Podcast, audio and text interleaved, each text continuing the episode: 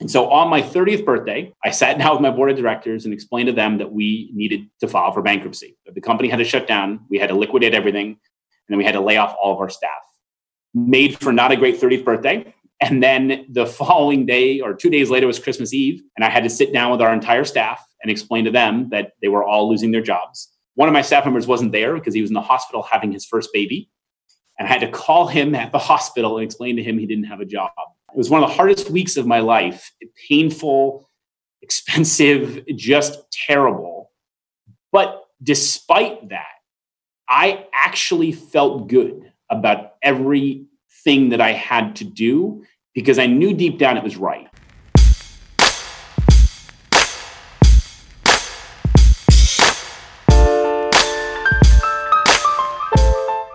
I used to think that mission statements and company values were things that big companies did to try to keep people on the same page as they grew. Nice to haves that you could invest in when you had the resources and time. But that was before I ever faced any sort of existential crisis as a leader, when I had to lay off my friends, or I got sued, or watched revenue fall off a cliff. Those are moments when you have no good options. Everything looks bad. In those moments, the only thing that helped was remembering why we even started the company in the first place. What do we value? Why do we exist? And when there's nothing else to go on, that's what you walk toward. So now you're going to hear a crazy story about this actually happening. The story is brought to you from Delcy Bean. Delcy's the founder and CEO of Paragus IT. He's going to introduce himself and dive right into the story. Then we're going to circle back, define some of the terms, and walk through how to do this for your company. So my name is Delcy Bean. I am currently the CEO of an employee-owned company called Paragus Strategic IT, who provides outsourced IT services to small and medium-sized businesses in the Pioneer Valley, which is Western Massachusetts. I started this company technically as a high school student, but back then we were providing residential computer support to mostly elderly individuals and families helping them remove viruses and set up computers and install printers. And then over the years, the company evolved to the company that it is today, uh, which is exclusively providing support for small businesses. And about three years ago, we became an employee owned company where 40% of the company is now owned by the other employees who work here in addition to myself. The story I'm going to tell you is one that is a little bit unusual because the use of it actually resulted in an epic failure but a failure that I felt better about. And so what happened was when I was in my mid 20s, I had already started one company and had been very successful. Naively, I assumed anything I touched would turn to gold, and I started another company.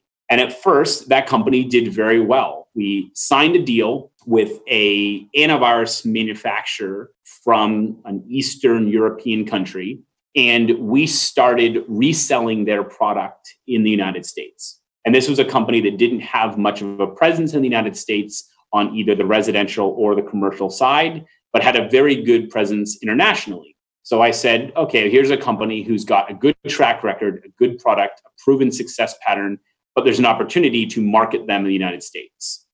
And I think a lot of people, when they look back at these times, they will have realized there were these warning signals, these red flags that they chose to ignore.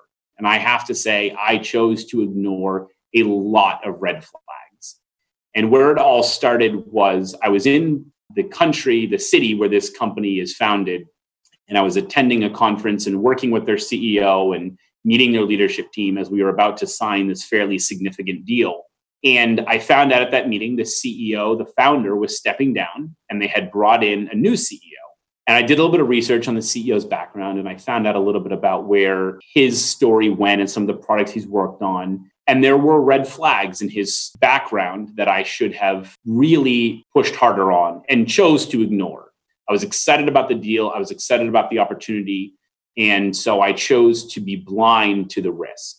I then took that company and grew it over the course of two years and got it to a point where I felt like I was in a position where I could raise capital. So, in order to do that, I pledged a million dollars of my own money and then went and raised a half a million dollars of other people's money and really pressed the gas pedal on that company. We hired a significant sales team. We launched several new products. We rebranded the entire company. We spent a lot of money, a lot of time, a lot of effort, a lot of blood, sweat, and tears, as any entrepreneur has to spend to really start to build that company. Meanwhile, every step of the way, there was red flag after red flag. The company that we were partnering with, that we were distributing the product for, would go back on their promises, would tell us they were going to do something and then not do it. And I continued to ignore these because of the excitement for the deal. The fact that I now had a lot of money at risk. I mean, for me back then, a million dollars was basically all the money. And the fact that I had a half a million dollars of other people's money was even more stressful because the idea of losing people's money just was something that kept me up at night. So we continued on and we kept pushing. And then we started hearing these rumors. And one of my resellers called me one day and told me that they heard a rumor that this company was using the software to steal data from the computers it was running on, was then using that data and selling it and making money off the data that they were stealing using the product. I was obviously very concerned. And I think it would have been easy to dismiss that as a conspiracy theory, although when I heard it, it was not my first instinct. Because of all the red flags, because of the things that I knew, it made perfect sense. And at that time, I started to develop a real concern and fear that I had gotten in bed with the wrong business partner, so to speak. So at that time, I did have a board of directors because we did have other people's in the company. I sat down on the board, I explained the situation, I explained the rumor, and the board's position was this is a rumor. This is nothing we can act on. We should not jeopardize the business over one person's unjustified, unverified report. And on the one hand, I understood where the board was coming from. I appreciate their perspective, a lot of money at stake, uh, at least in that, you know, to us, it was a lot of money. And the company was still very small, very early stage. We didn't have a lot to gamble on. We didn't have a big legal department or legal budget. And so I tentatively at that moment said, okay, I can appreciate that. And I went on. And then it kept gnawing at me and it kept gnawing at me and it kept gnawing at me. And finally, I went back to the board and I said, I think this company is not the kind of company we want to be in business with. I don't feel good about this company. And we sat down and we talked about what the mission of the company was and what the purpose of the company was. And the mission was to provide IT companies with a different type of distributor by providing products that we ourselves would back and support. Our purpose was by MSP for MSP. And what that means is MSP is an acronym for managed service provider. Because my prior company had been a managed services company, the fact that I was now distributing products to other managed service providers, having the background of being a managed service provider, brought a very unique perspective to the way that we ran the company. And those two statements, the by MSP for MSP and the mission of delivering curated products that we would back to the companies that we were providing them to really kept gnawing at me. So I went to the board, I explained that, we went over the statements, and again, the consensus was these are unverified, there's no evidence. So then I went back to the actual company themselves. And I raised the concern and said, I've heard this rumor. I'd like you just to dispel it for me. And I didn't have a lot of confidence that they wouldn't lie to me, but I wanted to ask the question. And they refused to answer it they wrote back and said, We are not participating in a conversation around this topic. To me, that was a huge red flag. And I went back to the board and I said, I have some concerns. I'd like your permission to do an investigation. I want to devote some resources to looking into this. So I did. And not only did I find that there was a lot of validity to the claim, in fact, it was almost exactly true. I found the data company that the antivirus company had purchased, and that company was making a ton of money but was spending very little. And their profit was enormous. And I found this out because they were being traded on a stock market. And so a lot of their financials were public.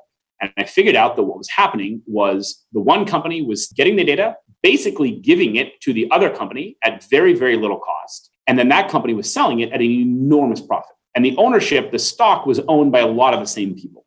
I also found out that the company was competing against us illegally against our own contract. So they had started reselling the product to companies in the US, even though we had an exclusive right to do so and had paid a lot of money for the right to do so. I brought this back to the board, convinced the board would tell me, oh, you absolutely have to fire them. And the board's response was, we need to continue with the path. And that was a crisis moment for me where my mission and my purpose were not in alignment with my board and with the direction that was being recommended. And I had to make the decision to disagree with my board took a lot of advocacy, a lot of argument, a lot of healthy, strong, good debate. But I convinced my board that we were going to terminate the relationship because of the mission and purpose and how it was being invalidated. We made the decision to do so, and we moved all of our business to another antivirus company that was a competitor to the company that we were previously uh, distributing. Uh, the original company found out, was very angry, irrationally angry, and took it upon themselves to end our company. They filed 18 different lawsuits in three different states. In one foreign country, knowing that the legal expenses was far in excess of anything that we could possibly afford. And doing my due diligence, I got a legal opinion. I was told we would win the case. I was told we could probably even then sue for a frivolous lawsuit and predatory lawsuit and probably recoup our legal costs and even potentially recoup additional revenue. However, it was going to cost at least half a million dollars to do so. And at that time, we did not have a half a million dollars to do. And I was not going to be able to go out and raise a half a million dollars simply to spend on legal expenses. And so on my 30th birthday, I sat down with my board of directors and explained to them that we needed to file for bankruptcy. That the company had to shut down, we had to liquidate everything, and then we had to lay off all of our staff. Made for not a great 30th birthday. And then the following day or two days later was Christmas Eve, and I had to sit down with our entire staff and explain to them that they were all losing their jobs. One of my staff members wasn't there because he was in the hospital having his first baby. And I had to call him at the hospital and explain to him he didn't have a job. It was one of the hardest weeks of my life painful, expensive, just terrible. But despite that, I actually felt good about everything that I had to do because I knew deep down it was right. And I knew that I had done the right thing and that I had lived the mission and purpose and values that we had established. And I knew that if I hadn't done it and if I'd continued to turn a blind eye, I might have been financially successful and maybe the company would have lasted, maybe it would have continued to grow, but it would have been for the wrong reasons. And that was just a very personal choice that I had to make. But it was one that was not that hard to make because I had clarity around what my vision and purpose was in that particular business and was able to use that to make a very difficult decision relatively easily, despite how painful and hard and awkward it was. I had about 100 questions for Delcy after hearing that story. It's so good. But the most fun thing that we talked about was all the great things that he's done in the years since this happened that he never would have had time for if he had continued to run that business, especially in a way that he didn't feel proud of or good about. So after all that craziness, Delcy goes back to Paragus, focuses on building a great culture and growing that business again. He started a nonprofit organization to help train IT workers in Western Massachusetts. And since Delcy's done so much thinking about the importance of mission and vision and purpose, I asked him to define those things and help us understand what they are and how they work. I refer to them all the time as the four pillars mission, vision, values, and purpose. When a company is starting out, especially when there's co founders involved, financial partners, stakeholders that are greater than just an employee, but even at an employee level it just becomes so critical to be incredibly deliberate and intentional about your mission, vision, values, and purpose. And I'll define those just really briefly. Especially mission can have a lot of meanings to a lot of different people. For me, the mission is what are you doing and for whom? So it describes the business that you're building and who are the people that you're building it for, and talks about how you're delivering that product, good, or service to that market, to those customers that you're delivering it for. And it's amazing how even something as simple as that, when you sit down to write it, can create a lot of clarity around disconnects between who maybe we think the addressable market is, or just how far we're going to go with the expansion of our products and services, or how we're going to deliver those products and services to that market. So for me, that's mission. Then purpose is why are we doing this? there's a million reasons in the world to start a business, to run a business, to bring a product or service to market. And it's really important that you know the why behind the actions you're doing. There are some businesses that exist purely just to make as much money as humanly possible. And if that's the case, that's fine. But it's really important that everybody who's involved be incredibly transparent and upfront about that from the very, very beginning. Most times, though, I find that there is some passion, some purpose behind the business that isn't just about financial gain. And getting clarity and definition about why are we doing this? What is the thing that drives us, that excites us? What fuels us? What gives us energy? For me at my current company, we love making IT fun. And our purpose is to make IT fun. We love having fun with it. We love making jokes. We love doing things in unusual, surprising ways. We love helping our customers learn technology, not just use it. Uh, we're all about trying to make the experience of leveraging technology in business fun. Then you have values. Values are your non negotiable qualities that every single member of your company is going to follow. That's your employees, that's your leadership, that's your co founders, that's your board of directors. Sometimes it's even your investors. And it's just being very clear about at the end of the day, what are the characteristics or action statements or qualities that define our culture? And I think what often gets confused with values is they use generic things like integrity and respect and hard work. And those words don't have any meaning simply because they're cliche and simply because probably every business would say them. When you're going after your values, you're really trying to define what's unique about your culture that is different than other companies that really speaks to it. And so, for example, for us, it's all about asking questions, being humble, fostering fun, getting better, and giving back. And those are the five core values in my current company that we just believe are what makes our staff and our culture unique. And when we're hiring, they're ingrained in our first round interview questions. We actually share our values with prospective employees and ask them to comment on them. We analyze them throughout the rest of our onboarding process. We once a quarter check in on them we have celebrations to reward and recognize people living our values. They just are a significant part of our culture. And they're kind of the thing that we define our employees by. And then finally, you have your vision. Uh, the way I like to think about vision is picking a very specific point in time and deciding this is where we want to be at that point in time. And sometimes that point in time is literally a calendar point in time. So it could be in 10 years, we want this to be true. And then sometimes it's more about a quantitative point in time. We want to get to a thousand customers, or we want to get to 50% of the addressable market. It's about having something that is a big, hairy, audacious goal that is still obtainable, but it's exciting enough to fuel you and to help you see the bigger picture so that you don't just get stuck in the weeds in the day to day. All right, here's one more part from Delcy. He's going to break down exactly a step by step process for how to do this inside of a startup.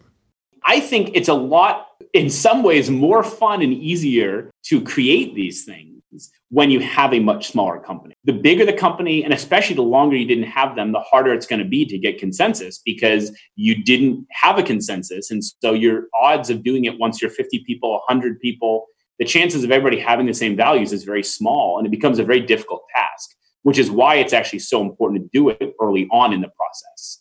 In terms of the how you go about doing it, you get the people that matter in the room. And so you really ask yourself, who are the people who are critical to the success of this company? That might be every single one of your employees. It might be 75% of your employees. It might be your financial investor. It might be your, obviously, if you have a co founder, it's definitely your co founder. It's the people who are critical to the success of the business. And I'll tell you, it's about getting those people outside of work to sit down and have a conversation. It isn't any more complicated than that. I can tell you that in the companies that I've run, it's been a pizza and a beer after hours it's somebody's house, sitting on a couch in a living room. It hasn't been some big expensive retreat. It hasn't been hiring a facilitator. It hasn't been months and months of prep. It's about getting the right people in the room and having the right conversation, removed from the distractions of work, and ideally in a casual environment that feels a little bit different and certainly pizza and beer never help, never hurt. Uh, it's a great way to just kind of bring people together and set the tone for the conversation. With mission, we always start off by just asking the questions: What are we doing? Who are we doing it for? And how do we want to be known for delivering that? We try to just get the answers and stream it together as a, a sentence or two. And oftentimes, if we have good alignment, we can do that. And the smaller the group, the easier it is to do that. With values, the exercise I've always used is you ask yourself what unique qualities do we want to look for in an employee? And one cool exercise you can do is if you have a few employees, think about your very best employee and think about what makes them your very best employee. Think about what makes you love that person. Then think about the employee you could maybe do without or that you're not as thrilled about, or maybe somebody you had to let go or get rid of because it wasn't a good fit. What was it about that employee that made it not a good fit? Sometimes just simply doing that exercise alone, you can start to very quickly think about the words that really define what you value and then you can start to put it together. And and all the values work I've ever done, you start off with a list of 20 or 30 of just words, you know, integrity or generosity or continuous improvement. And then you have to try to refine that down to three to five things because I have found, and I've learned this the hard way, five is the max, three is great. And then you have to kind of just formalize them and wordsmith them. And that part you don't need a whole group of people for. You just kind of make them sound cool And then once you've got the feeling right, yes, we put them up on the walls, we put them on mouse pads, we put them on the screensaver of people's computers, we integrated them in our interview process. We put them everywhere that we could so that they weren't just something that lived on a lobby or lived in a Word document that we talked about once at a retreat but never did anything with. And I think that is a common fallacy with values is they don't actually get ingrained into the business. And it is the CEO or the president or the co founder's obligation to do that ingraining. You can't delegate that, you can't outsource that. Even if you had a chief people officer, it is still the CEO's job to drive the values of the organization. Nobody will do it better. And if he or she is not the one driving it, it won't have the same credibility as if they are. So we use our values you know, in an hourly basis, we're referencing them, we're talking about them, we're using it as a way to recognize performance. It's just got to be something that you're constantly using, and if you want it to have meaning or value, otherwise, don't bother doing it because having values that you're not going to leverage for the benefit that they create, there's no point in even having them at that point.